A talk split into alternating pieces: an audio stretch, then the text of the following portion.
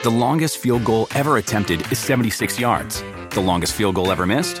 Also 76 yards. Why bring this up? Because knowing your limits matters, both when you're kicking a field goal and when you gamble.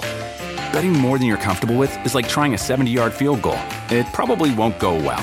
So set a limit when you gamble and stick to it. Want more helpful tips like this? Go to keepitfunohio.com for games, quizzes, and lots of ways to keep your gambling from getting out of hand. The living room is where you make life's most beautiful memories.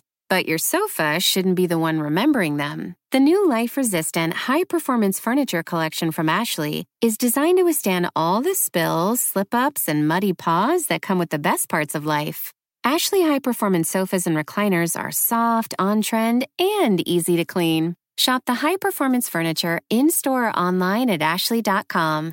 Ashley, for the love of home. The first degree. First degree. First degree. First degree. First degree. First degree. The first degree. You see it on the news, you see it on the paper, you see it on Facebook. These things are supposed to happen in movies, not real life.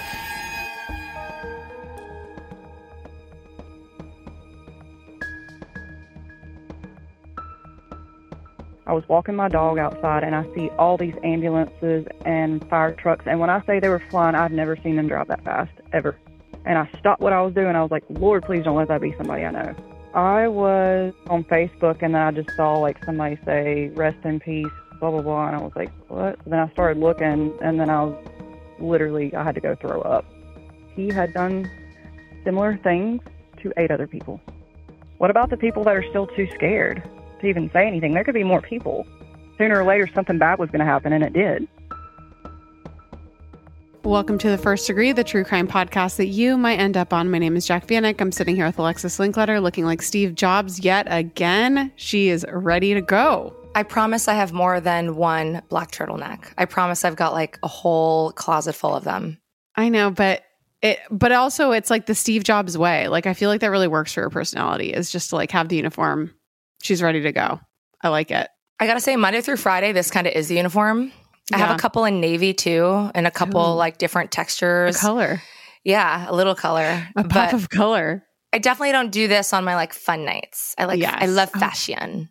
Fashion. Well, before we start today's episode, I just want to remind everybody to join our Patreon if you are looking for bonus content. We have one full episode true crime story every single week for you over there. So if you're like me and you are just dying for a good true crime podcast because there are none out, there's a lot out there, but there's no good ones. Please join us on our Patreon. There's a couple good ones, but we're already listening to all of those and, and binge them, you know? So I know the ones that are my favorites when they do offer extra content, extra episodes, I take them up on it because I'm like, listen, you can't put a price on entertainment That's that's exactly right. passive listening, you know? I know. I love a passive listen. It's the best. Um, all right. Well, uh, I think that's enough of that. So let's turn on the lights And turn up your anxiety. because this could be you.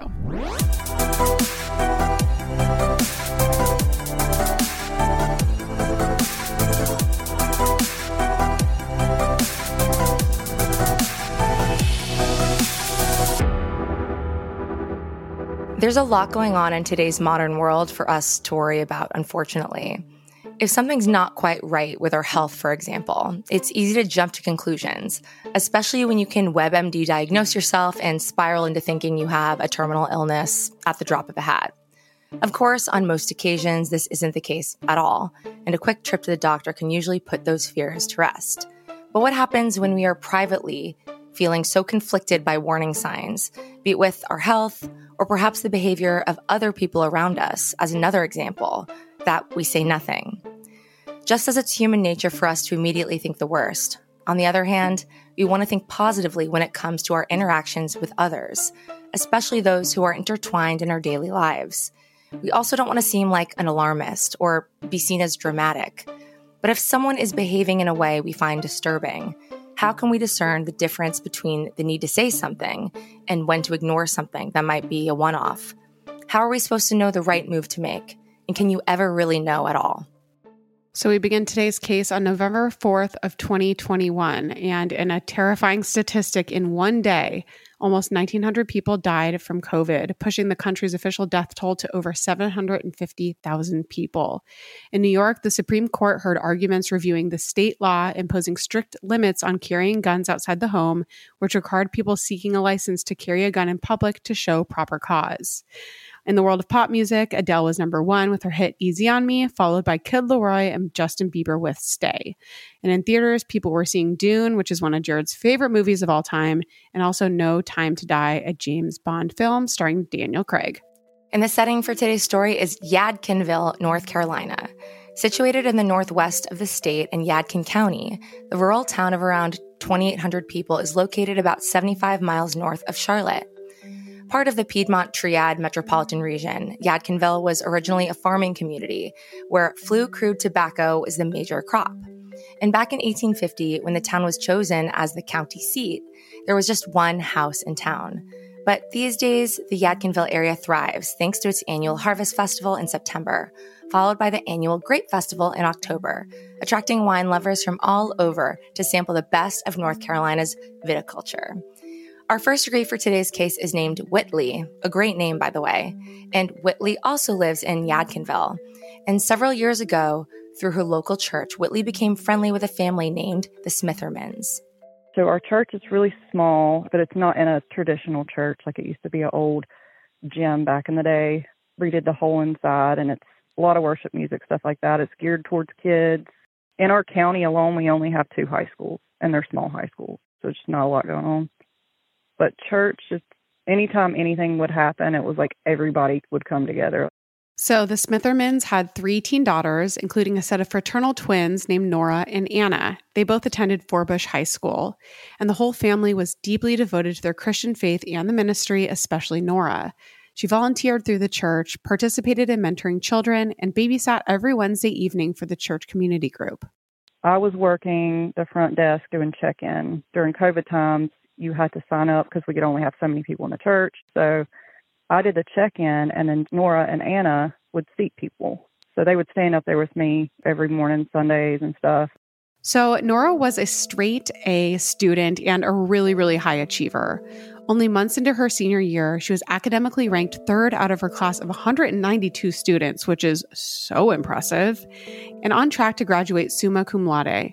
Possible scholarships to Davidson College and UNC in Charlotte were also on the cards, with Norah considering a few avenues, including business administration, education, or something medical related, focused on working with children and teens. Norah was also a committed member of her high school softball and volleyball teams, as well as the Beta Club, and was the treasurer of HOSA, which stood for Health Occupation Students of America. Norah was obviously well rounded and actively participated in numerous fundraising initiatives, including regular blood drives. And one thing that Norah always looked forward to every year was her family's annual summer beach vacation. The beach was Norah's happy place. She's a girl after my own heart. It's also my happy place. I love it so much. And she relished in every minute of this special time with her family, finding spiritual peace in the surf and the sand. It sounds amazing. Truly. But more than anything, Norah was selfless. She was kind and she was bubbly, which endeared her to everyone around her. Family, God, and school were the three most important things in Norah's life. Plus, she was lovingly obsessed with her puppy, Leo, as well. And she also shared a special bond with her twin sister, Anna. I remember Norah saying that there were some mornings they would come out of their rooms and they would be wearing the exact same thing without planning it. They had the twin brain going on. I thought that was kind of cute. The common through line in Norah's approach to life was her drive to help people by giving back to the community and always giving 100% to the activities that she was involved in. Norah had been the target of bullying in elementary school, so she knew how it felt to be excluded, and she didn't want anybody else to feel the same way that she did. Norah was just pure, like had the best heart, wanted to help everybody, the outgoing. She was nice to everybody, super sweet. And she walked the walk, talked the talk, like she was just such a good person. They were both in the top of their class, just great girls, just good family. By the time Norah was in her senior year, she was also a member of the National Honor Society, Student Council, and Fellowship of Christian Students. I mean, she's making me look like a degenerate in high school. Oh my God, yeah. with all these extracurriculars. And we are looking at some pictures of Norah. In one, she's throwing a volleyball, she's holding a puppy. I can only imagine that's probably Leo. She has a really dazzling smile and just, she looks just like a sincere, loving person. Yeah, she looks super sweet. In the fall of 2021, Whitley saw Norah a few days after Halloween when it was Whitley's turn to host a church community group at her house. And as Norah usually did, she came over to babysit.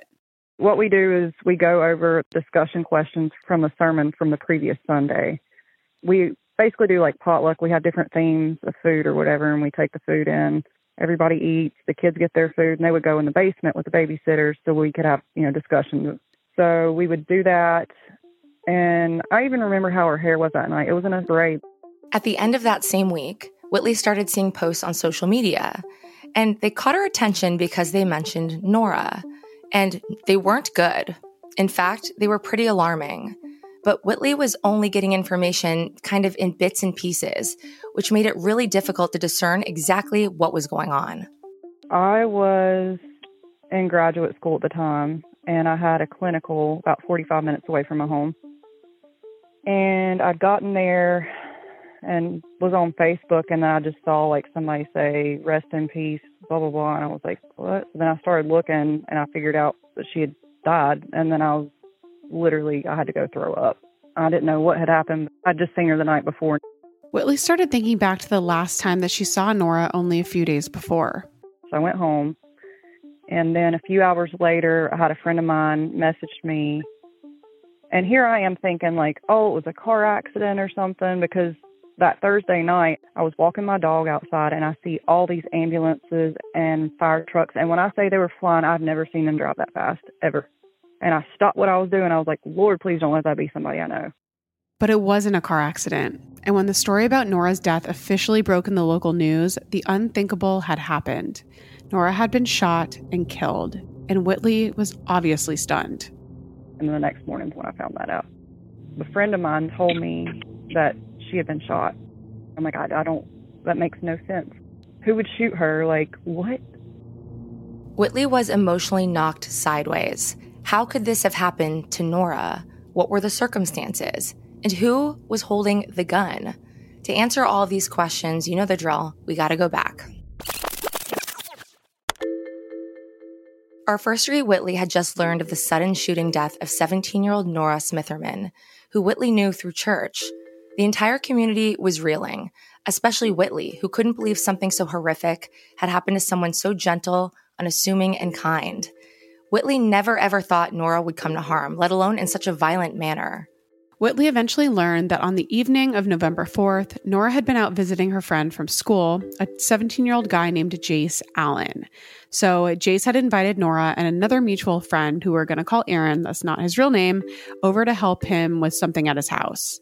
So Jace was expecting some friends over the following evening, but he said he needed help to clean his room, which was actually in the basement, because he wanted to make things look presentable enough to have some people over.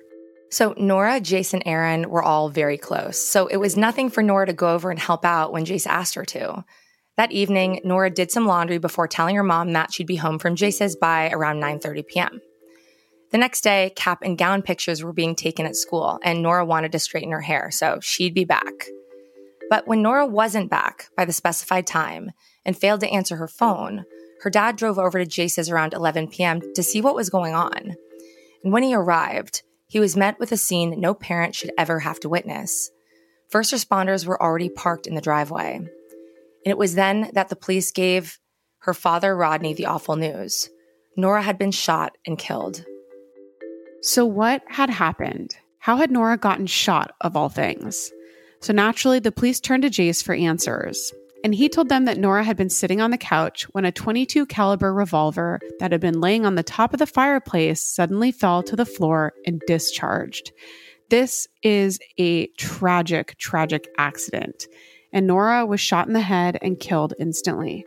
Jace immediately ran for his mom, who was not only home, but who was also a nurse, and they called 911 just after 8 p.m.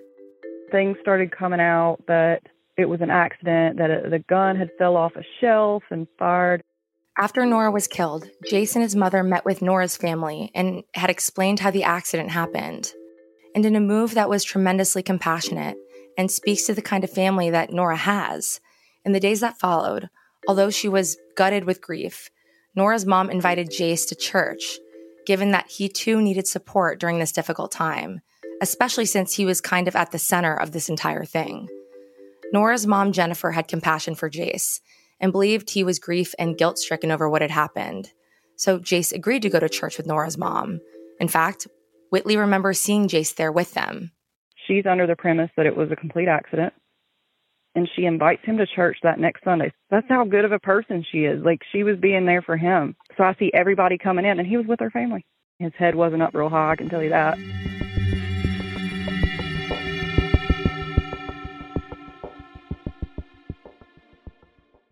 When I was growing up, I took French in high school, but I could never get the language to stick. I wanted to be fluent so bad, but it never happened. I just couldn't focus and I couldn't practice enough, and it didn't work. But thankfully, there's Rosetta Stone, which is the most trusted language learning program, and it's available on desktop or it can be used as an app on your phone or tablet. Rosetta Stone is different. It immerses you in so many ways. And with its intuitive process, you can pick up any language naturally. First with words, then phrases, and then sentences. And before you know it, boom, conversations. Plus, with Rosetta Stone's true accent feature, you'll get feedback on how well you're pronouncing words. It's like having a personal trainer for your accent.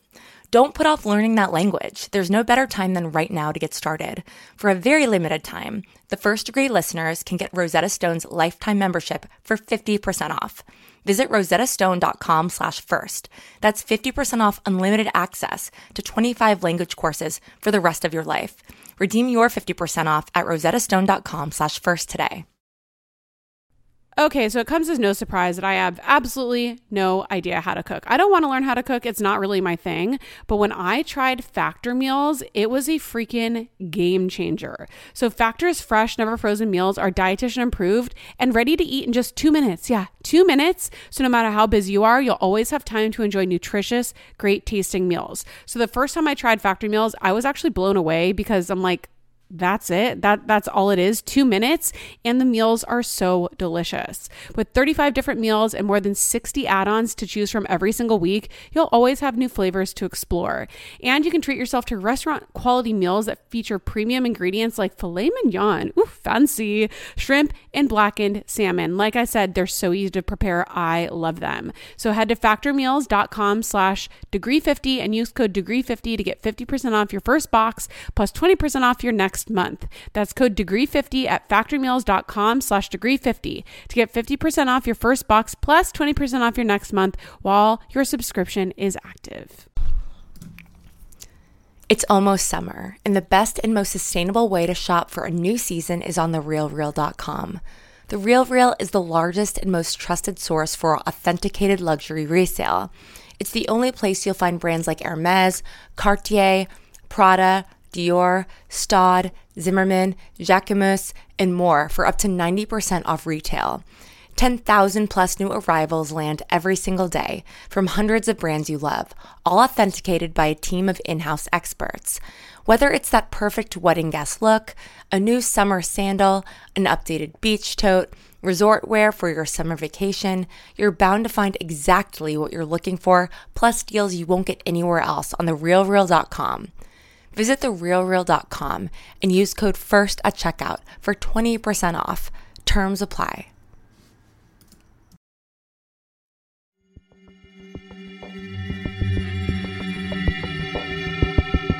Norah Smitherman's school community was rocked by the sudden loss of Norah, someone so vibrant who had their entire life ahead of them. So, at their next football game, two days after Norah had died, a memorial service was held in her honor. Clouds of purple balloons, which were Norah's favorite color, were released at dusk against the backdrop of a purple sunset. The hundreds of people attending, including the opposing team, turned out wearing purple and observed a moment of silence and prayer. To remember Norah, her friends also painted her parking spot in the student parking lot purple. And they also painted a rock that was out front of the school. They painted that purple too and marked writing all over it, you know, saying on this rock in memory of Norah and all these really sweet things. But as more details slowly emerged about the shooting, something just wasn't adding up. it was becoming clear that something was very wrong with Jace's version of the events, and everything kind of just started to unravel from there. And to find out how the real story of what happened uncovered, we got to go back one more time.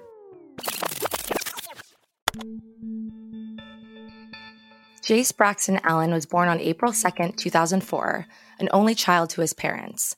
At some point during Jace's childhood, his parents split up, with Jace and his mom living in Yadkinville and Jace's dad about a half hour away in the town of Harmony. And sadly, Jace lost his dad in October of 2020 following a car accident when Jace was only 16 years old. But Jace continued attending school with Norah and Anna and was expected to graduate with their class in 2022. In the days following Norah's death, her family was preparing to say their farewells. But the autopsy results came back, and there was a problem. They conflicted with Jace's account of what had happened. The nature of Norah's head wound on the right side of her forehead was fired from what's called an intermediate range and had tracked at a certain angle. But the wound wasn't consistent with Norah having been shot in the head while seated across the room if the gun had discharged after falling to the floor, as Jace described. And even the funeral home had told Norah's mom, Jennifer, that the location of the entry wound didn't jive with Jace's version of events. Norah's mother eventually realized that the story of an accident was a lie. You don't hit someone in the forehead with a gun falling off a shelf. He lied to her family, lied to the cops, lied to the pastors, lied to everyone. There was no way that's how it happened. And that's when things kind of just, I think they took off from there. I thought it was strange that a gun falls off of a cabinet and goes off and manages to hit someone in the head. It didn't add up to me. It didn't add up to a lot of people. Obviously, I didn't want to think he did it on purpose, but I didn't believe that story. I don't think a lot of people believed it. You don't have to know a lot about guns to know that that trajectory does not happen from a gun falling off a shelf onto the ground. Like, it just doesn't happen. I think the story changed then to oh, the gun was in his hoodie and it fell out of his hoodie. It just kept morphing and it was never anywhere near the truth. The SBI was already investigating, but he just kept telling story after story. Nobody was getting the truth. At the same time, people in the community were also talking about Jace's behavior in the lead up to Norah's death. Several days before she died, Norah showed her mom some Snapchat messages from Jace where he said that he was done with Norah. So while that's weird, despite feeling hurt, Norah still felt compelled to go help Jace out on the Thursday night with their other friend Aaron to help Jace get ready for this party he was having at his house. Norah knew that Jace had been struggling a bit, and she even told her mom, if I don't go, he won't have anyone else. But even before that, in the weeks before Norah died, Jace had also been threatening Anna, who was Norah's fraternal twin, who up until recently had been part of Jace and Norah's bigger friend group. He put a shotgun to her stomach one time, and then he pulled a knife on her neck at a different time. What Whitley said is true. And during the incident with the gun, Jace had pointed an unloaded shotgun at her stomach, pulling the trigger while laughing and saying, See, I told you it wasn't loaded. So Norah's sister Anna had confided in Norah about what Jace had done with the gun, this disturbing behavior, but she didn't tell anyone else probably because she didn't want to provoke Jace any further. You know, it's what we were talking about at the top of this episode. People not wanting to be an alarmist or make something seem like a bigger deal than it is, like go run and tattle on to your parent and then have everyone at school be like, why did you do that? It was just a joke, you know? Um, obviously, when guns are involved, this is something terrifying and we should always be like, whoa, I'm flagging this. This is unsafe and uncool. But we're dealing with high school kids. They don't necessarily have the maturity to understand that yet. Right. And Anna was still going to the same school as Jace. She had to see him every day. So obviously she was scared. She knew he had a gun, the same 22 caliber revolver, and he clearly had access to this shotgun as well. So, hoping it was just an empty threat designed to intimidate, Anna had kept the information between just her and Norah. She told Norah, and that's it. But now, with her sister dead and Jace having pulled the trigger, she told her family how she'd been in fear of something like this happening to her. She never told anyone until after, bless her heart. She was carrying that around. Norah knew. And she still wanted to try to help him and be his friend because she knew he was depressed and lonely. And she wanted, she was worried that if she didn't go over there to his house, that he wouldn't have anybody to help him. She said, like, if I don't go, nobody will go. She was being a good person. But Anna wasn't the only person that Jace had threatened. The North Carolina State Bureau of Investigation obtained statements from other victims who Jace threatened prior to Norah's death. He had done similar things to eight other people. It is absolutely scary. And it wasn't just females he did this to, he did this to guys too. And for it to be as a joke or whatever he said it was, like, oh, I was just being funny, blah, blah, blah. You don't do that to that many people and it's just a joke. You don't do that anyway and make it a joke. It's not a joke. But to do it that many times, it had to go wrong eventually, right? And the fact that she was carrying that around, that burden of knowing that he had done that to her and other people, breaks my heart that she had to feel that when she talked to the FBI. If she wouldn't have said those things, I don't think other people would have spoke up. I think the people he did it to were terrified to tell anybody. They were scared of him. They had to have been. Even if it was under the pretense of him joking with them, you can't tell me if somebody did that to you, you still wouldn't be scared of him. Whitley was at a loss, as are we, to try to explain why anyone would threaten people with violence and pass it off as a joke. Because eventually it becomes a numbers game and a pattern of recklessness, especially when said recklessness intersects with impulsivity and what seems to be a morbid fascination with violence or possibly hurting someone. The more someone says something, the more truth there is in it and their intentions, not less. How could someone get that screwed up in the head to start doing that? Is my question. Another thing I thought, I was like, you know, these are the people that came forward or talked to the FBI or whoever and said that he had done these things to them as well. What about the people that are still too scared to even say anything? There could be more people. Who's to say this was it? But it seems odd that it was all these people in a super short amount of time. Like it escalated. Like he was doing those things. Sooner or later, something bad was going to happen, and it did. Once it became clear that Norah's death was no accident, the questions were even more glaring. Why Norah? Did Jace know the gun was loaded? What motivated Norah's shooting? Naturally, learning that Jace had lied added a whole new layer of grief to what Norah's family was already going through. And now, knowing the entire story, Norah's mom blamed herself for having invited her daughter's killer into her own place of spiritual refuge, her church. He shows up with her family and sits with them at church on Sunday, knowing what he did. And Jennifer, bless her heart, she's like, It's my fault I invited him. How could I have done that? I'm like, You didn't know. You'd see the good in people. You didn't want to think somebody was capable of doing that to your daughter. That has nothing to do with you. He should have said no. Five days after Norah died, Jace was charged with second degree murder and denied bond. It was soon determined that he'd be tried as an adult. Norah's family hoped the evidence about Jace's disturbing behavior leading up to Norah's killing would provide enough of an aggravating factor to have him convicted of murder. Just the fact that they changed it, they had to have known something at that point. And I was like, well, obviously he did this on purpose, or at least it didn't go down like he said it did.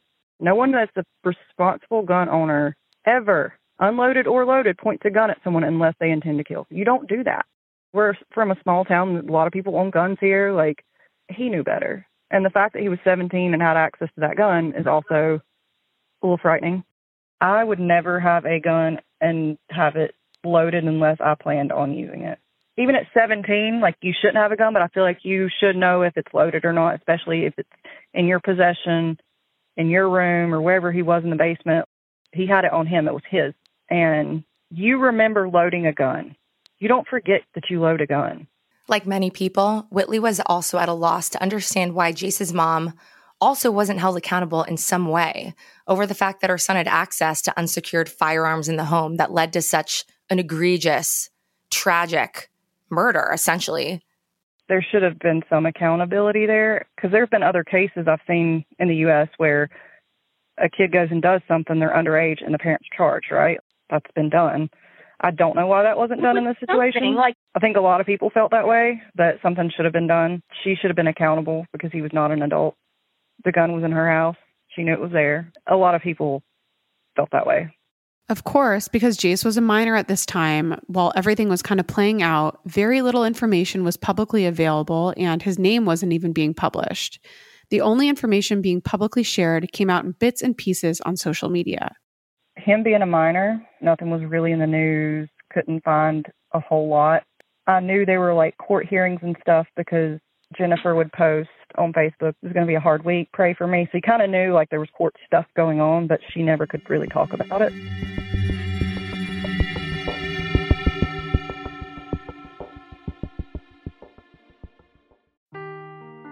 Seeking the truth never gets old. Introducing June's Journey, the free to play mobile game that will immerse you in a thrilling murder mystery. Join June Parker as she uncovers hidden objects and clues to solve her sister's death in a beautifully illustrated world set in the roaring 20s. With new chapters added every week, the excitement never ends. Download June's Journey now on your Android or iOS device or play on PC through Facebook Games. You ever meet someone who seems kind of off? Whether it's a creepy neighbor or random phone number that keeps calling you, Truthfinder has you covered. You can search for people by name, address, phone number, email, and more. Truthfinder can be especially helpful for running confidential background checks on anyone you're planning to meet from online dating apps. Go to truthfinder.com slash podcasts for a special offer. That's truthfinder.com slash podcasts to access your special offer today.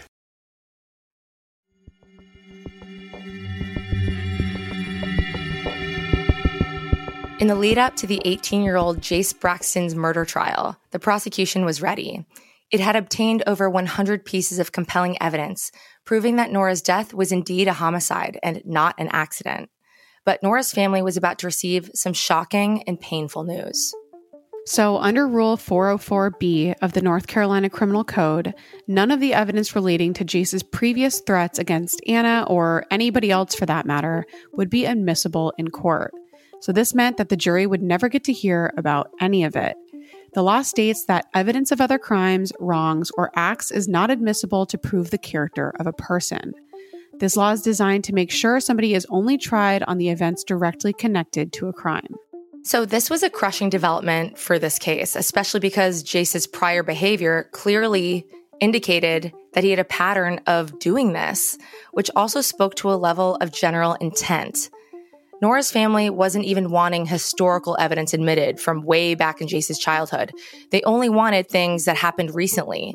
And Jace's threats to other people that he'd made were very, very recent. So they did seem relevant. Previous behavior being admissible I know that's like a big deal. Like you can't bring up other stuff that they've done, but all they wanted was the 90 days prior to her death. Like that's all they wanted to be admitted, and the judge wouldn't do it. So it wasn't like they were asking for you know years past, like some random stuff. They wanted the 90 days prior to her death, with the jury not knowing that he had done that to other people. Jennifer was like they had no clue. Once they found out after the fact, they're probably having a hard time with that. If just even one of those people could have spoken, if they would have just allowed one other person to speak, that would have made a world of difference, but no one was allowed to. If evidence of Jace's previous threats against other people was now off the table, the prosecution's case would be in peril, really. How could they win at trial without that evidence? This meant that a murder conviction was now off the table, and the state believed that manslaughter was the best that they could do. Norah's family and the community and everybody was horrified to learn the reality of the situation. I was disgusted. it came down to not being able to prove intent because he admitted to pulling the hammer back and pointing at her head. He admitted to that. He says he doesn't remember pulling the trigger, but he did admit that he had the gun in his hand and he did that. At Jace's trial, which had been moved over to a neighboring county, he pleaded not guilty.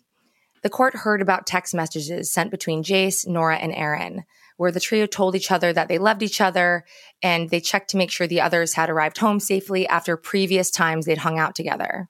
And in one previous message from Norah to Jace, she said, Miss you, bestie. Another text from Jace to Aaron and Norah said, Y'all will never know how grateful I am to have you. Y'all are my family lifelong. And the prosecution called forensics experts to give evidence, along with Norah's dad, Aaron, and a ballistics expert. Jace, who was the only defense witness, took the stand, and he told the court that while his actions caused Norah's death, it was nothing more than a terrible accident given the lack of intent. On the stand, Jace stated that on the night that Norah died, Aaron was sitting on Jace's bed and Norah was on the couch, where Jace's gun was also sitting. Jace testified that he picked up the gun, cocked it with his left hand, like in a Western movie, and proceeded to play around with the weapon, which was pointed at Norah. Jace claimed that he couldn't remember pulling the trigger, but the next thing he knew, a flash came out of the end of the gun barrel and he could hear the ringing sound of a gunshot. Jace told the court that he thought that the gun was unloaded, which it always was when it wasn't in use, even though he didn't check beforehand. He went on to say that he initially lied to police because he was scared they wouldn't believe him, adding, I couldn't accept I'd just taken my best friend's life. And Jace was adamant that he would have never played around with that gun the way that he did if he thought that it was loaded. On March 17th of 2023, Jace was convicted of involuntary manslaughter. He was sentenced to the maximum of two years and nine months in jail, but he'd already served 77 days, so he was credited for that. It was the maximum term, but still cold comfort to Norah's grieving family. Norah's parents gave emotional victim impact statements, and they told the court that they couldn't believe that Jace and his mom perpetuated these lies about what happened to all of their faces in their own home. Norah's father asked Jace, How do you love someone and point a gun at them? I cherish the last words she ever said to me I love you, Daddy. My daughter never had a chance to plead for mercy. Norah's mom added that based on the threats Jace made against Anna, she felt Jace had only told the partial truth about what had occurred. And like many people, Whitley is appalled at the gap in the North Carolina justice system that allowed Jace to get away with murder. This makes you sick. She's literally gone forever, and he gets to spend a couple years, at that, in jail. Gets to have his birthdays, gets to do all these things, gets to get out and continue his life. And it just doesn't seem fair. And if you're going to do something like that one time, who's to say he wouldn't do it again? It's just scary. Understandably, Norah's family endures a tidal wave of pain every day in this life altering nightmare, not least of all, her twin sister Anna. This child is like wise beyond her years. Emotionally, like she's so sweet and so strong. Like every time I see her, she's smiling. I mean, she lost her other half. Like it's not just a sister, that was her twin. It's hard seeing her and not seeing Norah with her. Like it took a while to just in my head rationalize this is the new normal. This is how I'm going to see her. I'm not going to see her with her sister. It's just going to be her. I can't imagine how she feels. Norah's mom made it her life mission to change the law in North Carolina. Unfortunately, her proposed changes to Rule 404B didn't pass the General Assembly, but her campaigning has resulted in Senate Bill 303, which now says that 16 and 17 year olds who commit high level felonies will be charged as adults. Now they're pushing towards something different. They're trying to get a law passed called Norah's Law. It's passed uh, state senate and the House, so now they're getting ready to do joint and then take it to the governor. And it's basically if you're 16 or 17 up until your 18th birthday, if you commit a class A through F felony, you automatically get tried as an adult. And that's what they're working towards. Norah's family, especially her mother, have been working hard not just to change the law, but to honor Norah's memory and find some meaning in the pain that followed the loss of their daughter. The result is the Live Like Norah Foundation, which holds fundraising events including an annual golf tournament and also has its very own storefront in town, selling merchandise to raise money for charity. The foundation has also funded several scholarships for local schools. She started a foundation maybe two weeks after Norah passed away, she was like on the ball, raising money, scholarships, stuff like that. I think that was her outlet and her way of spreading Norah's light, honestly, was just doing something in her memory and and she did that. She's done an awesome job. She has a storefront now, which is where I went and saw her the other day. She's gone on the news. She's gone to Raleigh to fight for Norah's Law. They're getting ready to have a golf tournament soon. And there's a really lovely story behind the foundation's motto, God Not Dead. And this is featured on a lot of their merchandise. There was a picture of her when she was really little on the beach. And it's the cutest thing ever. She's like sitting with her legs out in front of her, like touching a seashell or something. And she had it in her room. And they wanted to use that at the funeral. Well, they take it off the wall and they turn it around. And in purple crayon, it says, God Not Dead. Now, she was young when she wrote it, obviously the S on the end of God wasn't there, but still, it was her handwriting and said God not dead. They took a lot of her actual handwriting and they made shirts and sweatshirts and all these things. And it's like a Christian based store. She's got books and jewelry and just all sorts of things. It's a cute little store. It's her way of keeping her her light going. I think it probably makes her feel close to Norah too. She's doing all these things in her memory and in her honor it's what drives her now. I'm sure there's days where she can't get out of bed, you know. There's got to be. I have no clue what that even feels like. I don't ever want to know what that feels like.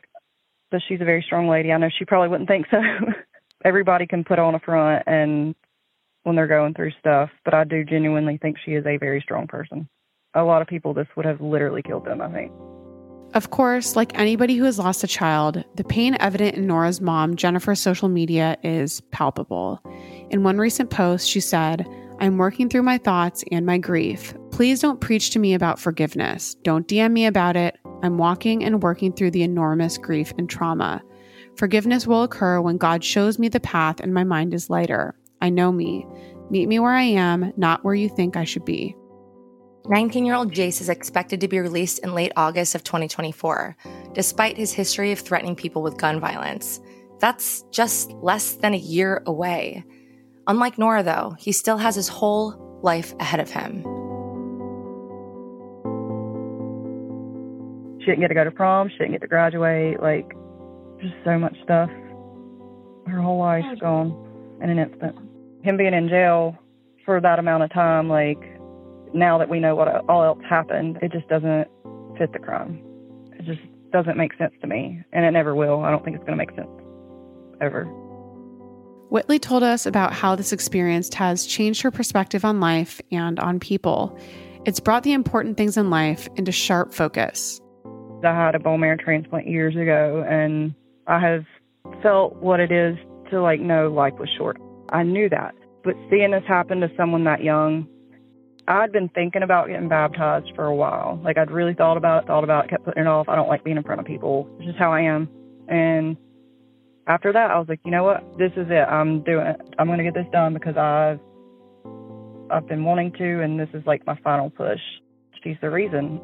And this whole podcast is because I want people to know who she was and how awesome she was. That's so important. Getting the wall passed would be awesome, but like she deserves to be known. Her story deserves to be heard she would want something good to come of this. Like, she was just that kind of person. Before Norah died, she wrote to her volleyball teammates Your hardest times often lead to the greatest moments of your life. Keep going. Tough situations build strong people in the end. These are words her family continue to live by today in honoring her spirit. Norah's kindness and humility in helping others makes her death all the more cruel, given she was doing something for someone she thought was her friend and the law should have been there to ensure the punishment fit the crime. But it wasn't. And while it's desperately sad that Norah's family have had to be the ones to take on the fight to right this legal wrong, their courage and resilience is also a testament to who they are as a family and the young woman they raised who had only amazing things laying ahead of her.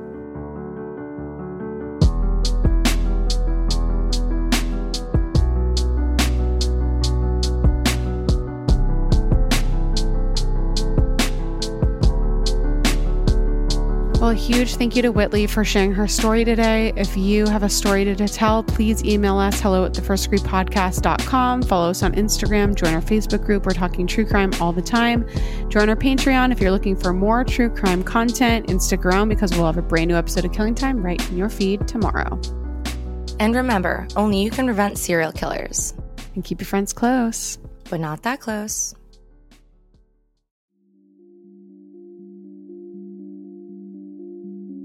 Shout out to Jared Monaco for scoring original music for The First Degree, producing by Caitlin Cleveland, writing and research by Gemma Harris. Sources for this episode are the Yadkin Ripple, the Stokes News, CBS 17, Fox 8, WFMY, News S2, the Charlotte Observer, the Winston-Salem Journal, the Ashe Post and Times, the North Carolina Department of Adult Correction, and livelikeNora.org. And as always, our first degree guest is always our largest source.